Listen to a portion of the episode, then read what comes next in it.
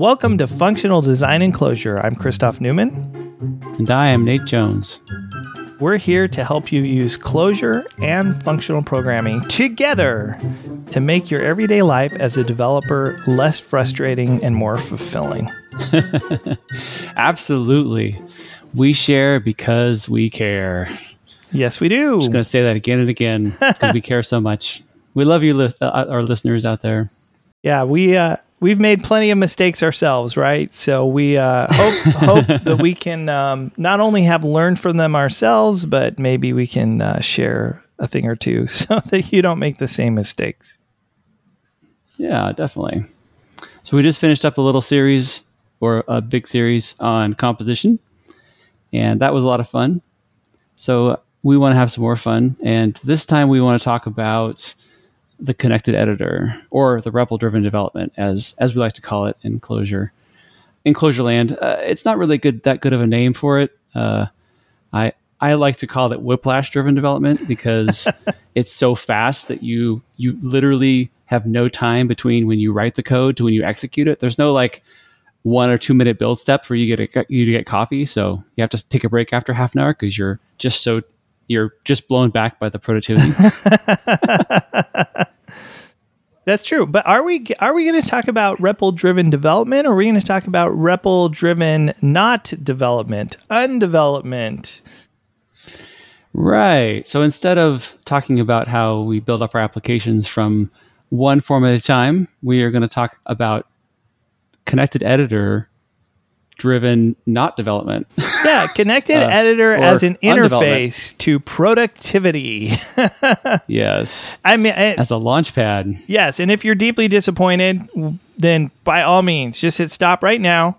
Go back, listen to the REPL series. Uh, it's yes. episode 11 or 14. I don't know. Don't quote me on that, but we'll link to it in the show notes. Go listen to the REPL series all about REPL driven development.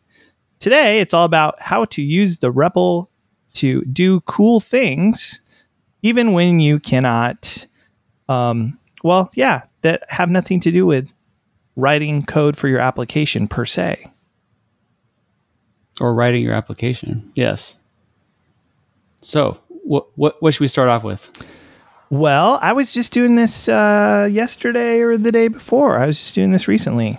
Yeah. Yeah. So I, I'm working on an application that's uploading videos into Cloudflare streams.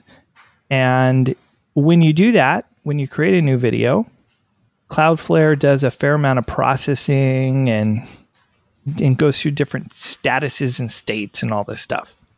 And at some point in time, this video gets ready so you can stream it. But let's just right, say right. that moment is not the moment you upload it. And so I wanted to understand the states it went through, how long it generally took for processing. So, you know, you, you read the API documentation and it tells you all these interesting fields exist, but it doesn't tell you how quickly it's going to go through state changes, for example. And um, sometimes it doesn't even tell you all the states that exist. It's just like, oh, this field has the state.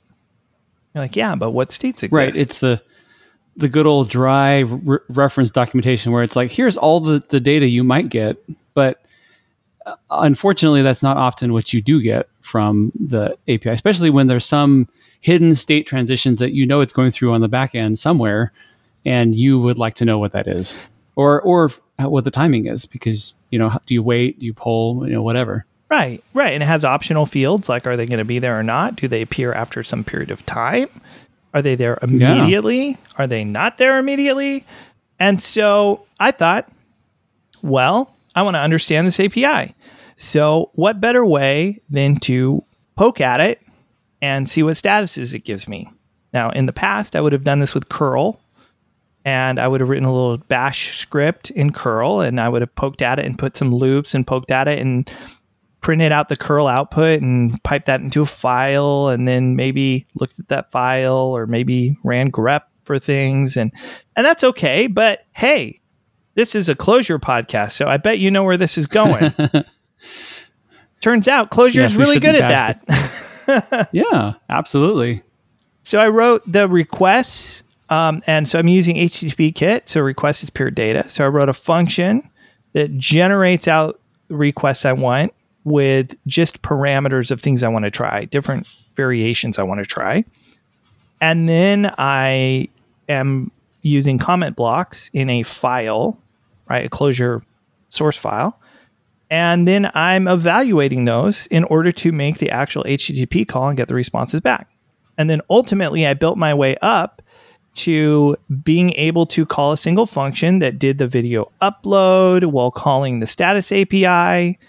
And mm-hmm. it was it was uh, short polling the status API so I could see all the transitions it went through. I could see about how long they took. I could try different video files.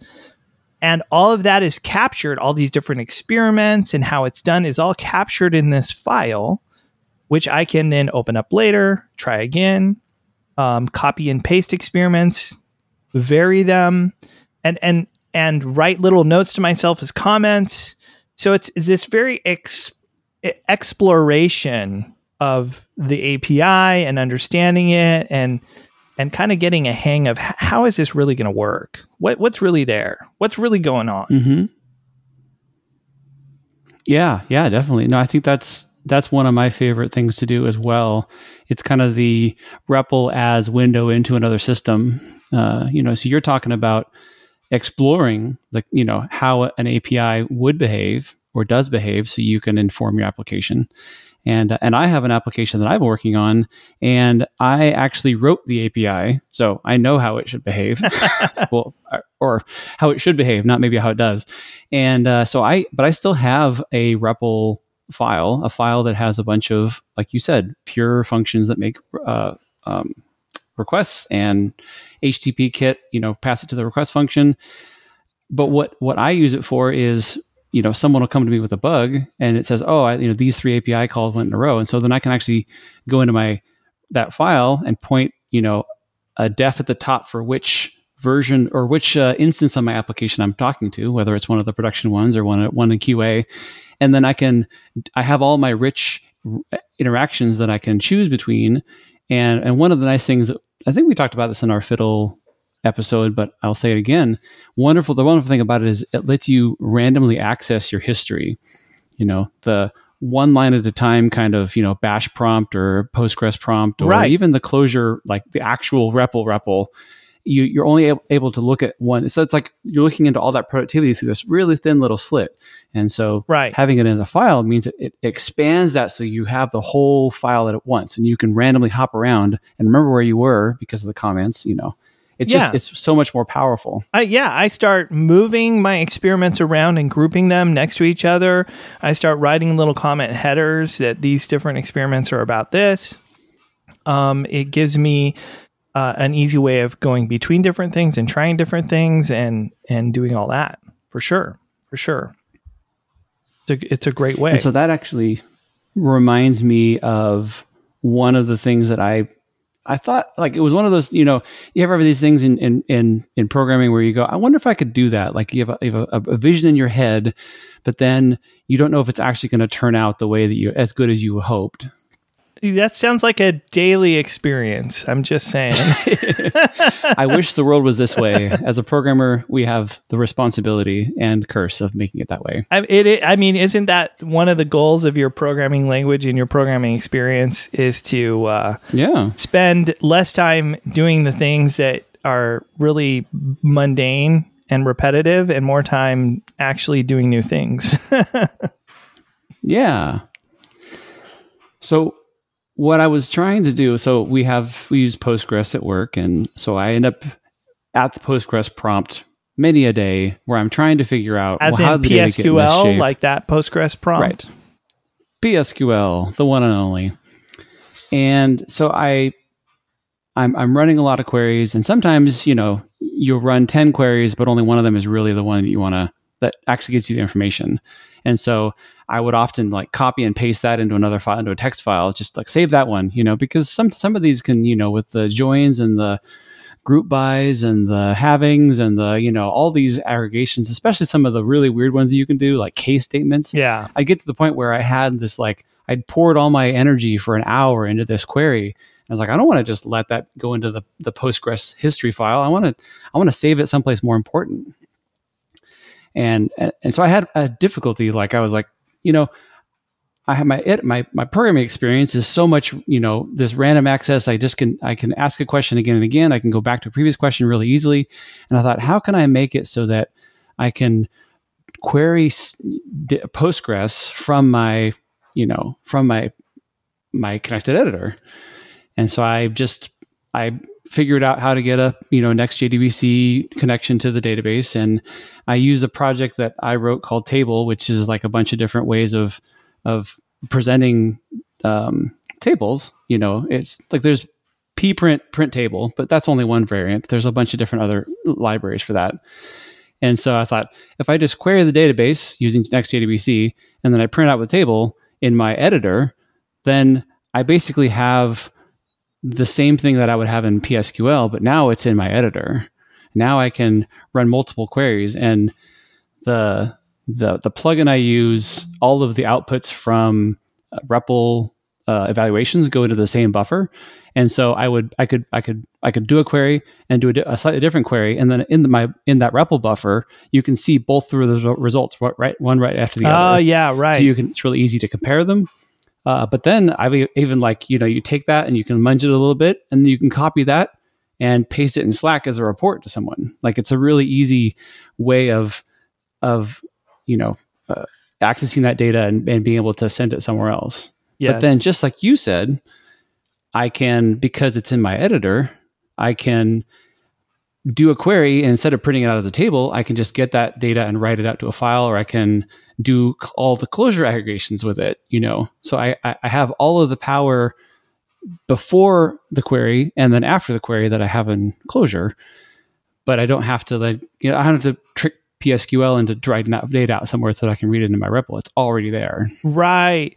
Yeah, that reminds me of actually something I was doing today when I was working on um, an application. Right now, I am doing a little bit of maintenance programming on a code base that I didn't write.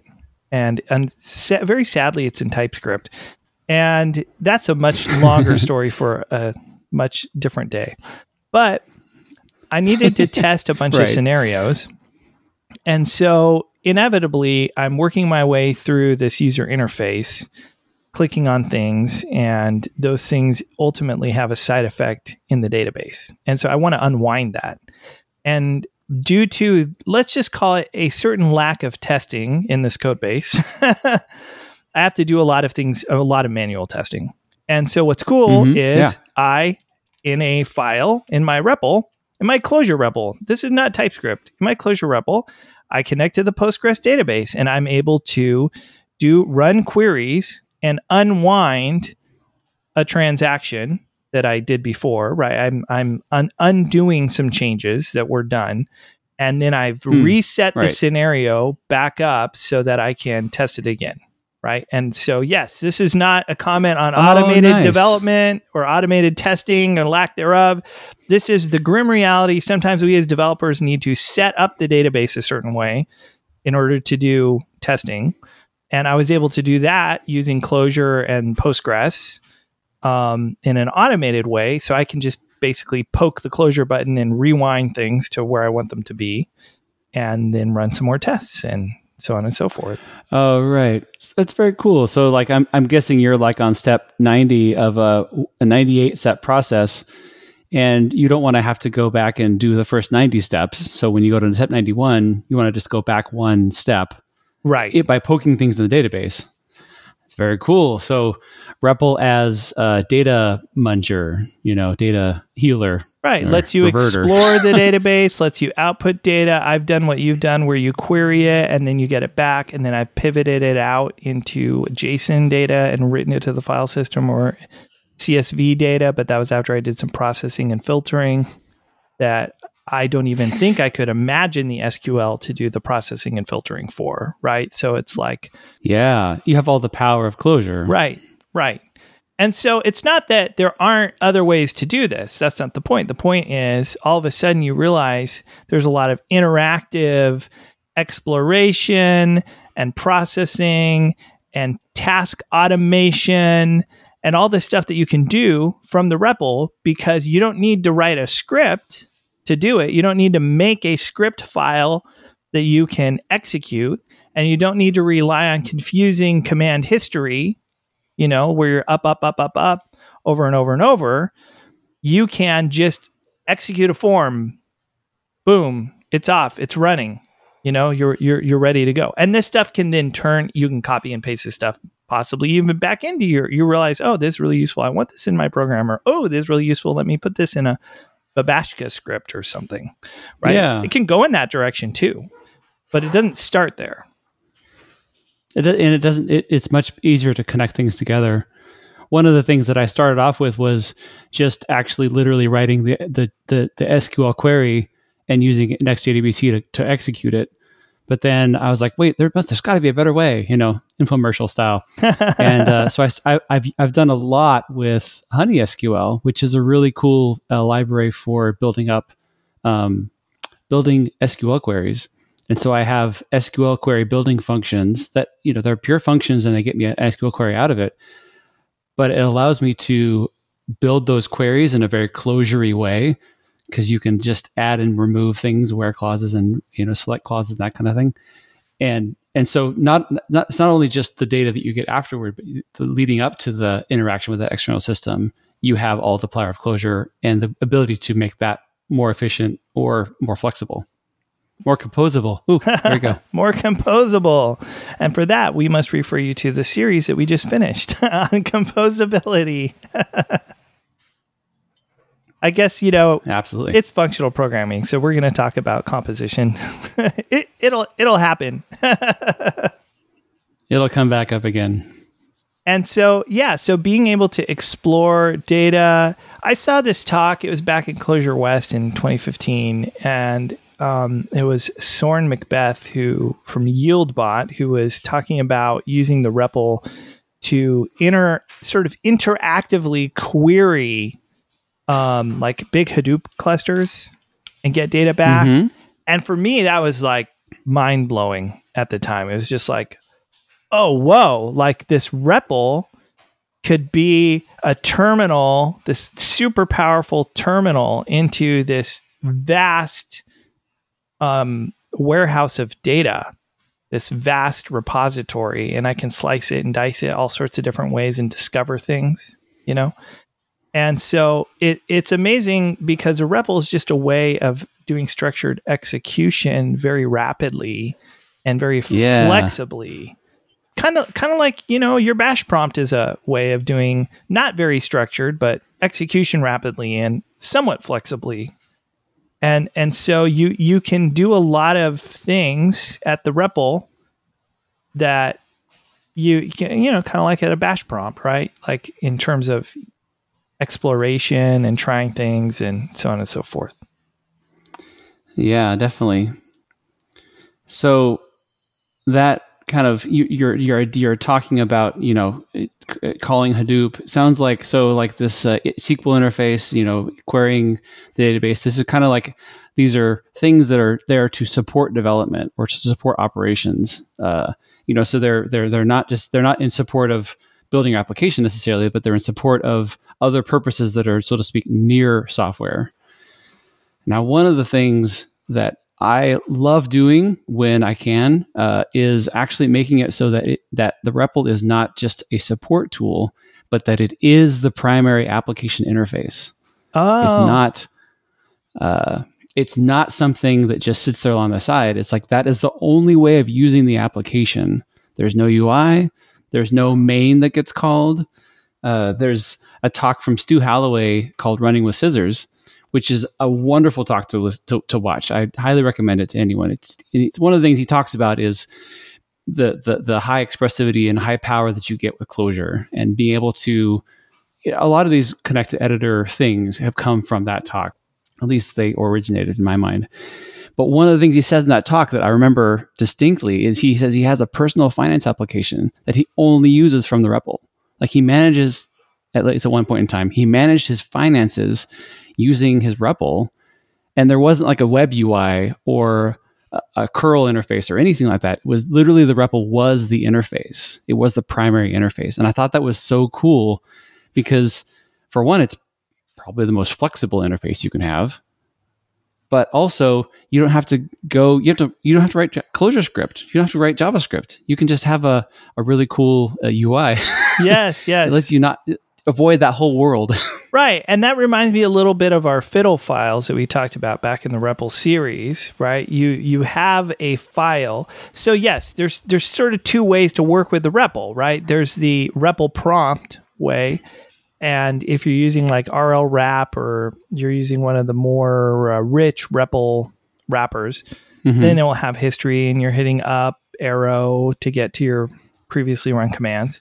Or there's the approach where you have a source file and you're evaluating forms in that source source file as the way of interacting. And you and I discuss yeah. this. We call these fiddle files. They're, so they have a little bit of a feel of a notebook, right? I mean, notebooks have emerged on the scene since since then, and so they feel a little like because you're evaluating forms in a file, but like that file is your UI, right? Those forms are your UI, and if you're writing a data driven tool or application, that that's more than enough of a UI. It's a great UI. Right. It's all you need lots of times. Yeah. Uh, yeah. I I have an, an application at work that the same one I was talking about earlier, and it needed to migrate. I needed to migrate the data from the. It was basically a replacement from a, for an old application, and so I needed to migrate the data from the old one, and I didn't want to do that data migration from my local system. I wanted the application to basically be able to migrate the data itself. And so I added a bunch of URL routes that I could so I could call from my REPL those URLs and and have it. I was like migrate one account, migrate this account, migrate you know ten accounts. Like you know that kind of the way that you do migrations. You do like the one ten. So sorry, one one two ten a hundred. You know you, right. you, start small and you get bigger. And I wanted to have the, the ability to f- gain confidence in the in the migration. But the only interface that I had to those API routes was my connected editor. Like there was no other way of calling those or doing the migration. Right. Literally, the only way I could do it was connected editor. Right. And if you think about this versus like a, a script, right? Either you have to make a bunch of separate scripts e- so that you have mm-hmm. different entry points, or you have to make a single script and then you have all this ceremony around which sub command you want to run or or whatever, right? Or you can do Absolutely. what I've done in the past, which is you have a single script and you comment out a bunch of things and then you uncomment one part and you run it and then you comment it out and you uncomment out the next part and you run it and you comment it out and you I mean th- mm-hmm. this is the mm-hmm. ugly truth of the way things get done. But with this with REPL, every function is or form is a potential entry point, right? And within a comment block, you can have all kinds of entry points. And so it's it's great. It, it gets rid of a lot of unnecessary coding, especially if you're doing one-off tasks. Like an exploration is a one-off task, or maybe this one-time migration is a one-off task. You're it, it's not mm-hmm. it's not Absolutely. a thing where you really need a script or an application to check into source control to to use for the next two years or something like that. Right. The the the malleability of it is actually part of what the part of its power. Yeah. Yeah. And you know, yeah. Yeah. And so yeah. maybe uh maybe you've thought about using the REPL in some different ways. Maybe you've used the REPL in some of these ways yourself. Maybe this is a brand new concept you haven't heard before. I mean, hmm. it certainly was to us the first time we encountered it. But whatever it is, uh, we would love to hear from you and we'd love to hear your feedback. You can reach us at feedback at clojuredesign.club, or you can tweet at us on X, x.com, at Clojure Design.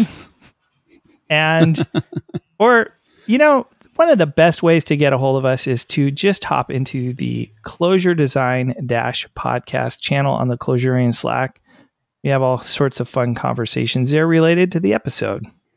Yeah, definitely. Please share with us what you what you what you get to do or what you're inspired to do. We love it. There's one more thing. Oh, right, clojuredesign.club, our home on the internet, uh, on the web. There you can go to find our show notes and past episodes. We have a nice listing of all the ep- series we've done in the past, including the last one, which was on composition. Please go check it out and uh, hope you enjoy. That's right. And we will be back next week to talk about more closurey things. But until then, thanks for listening.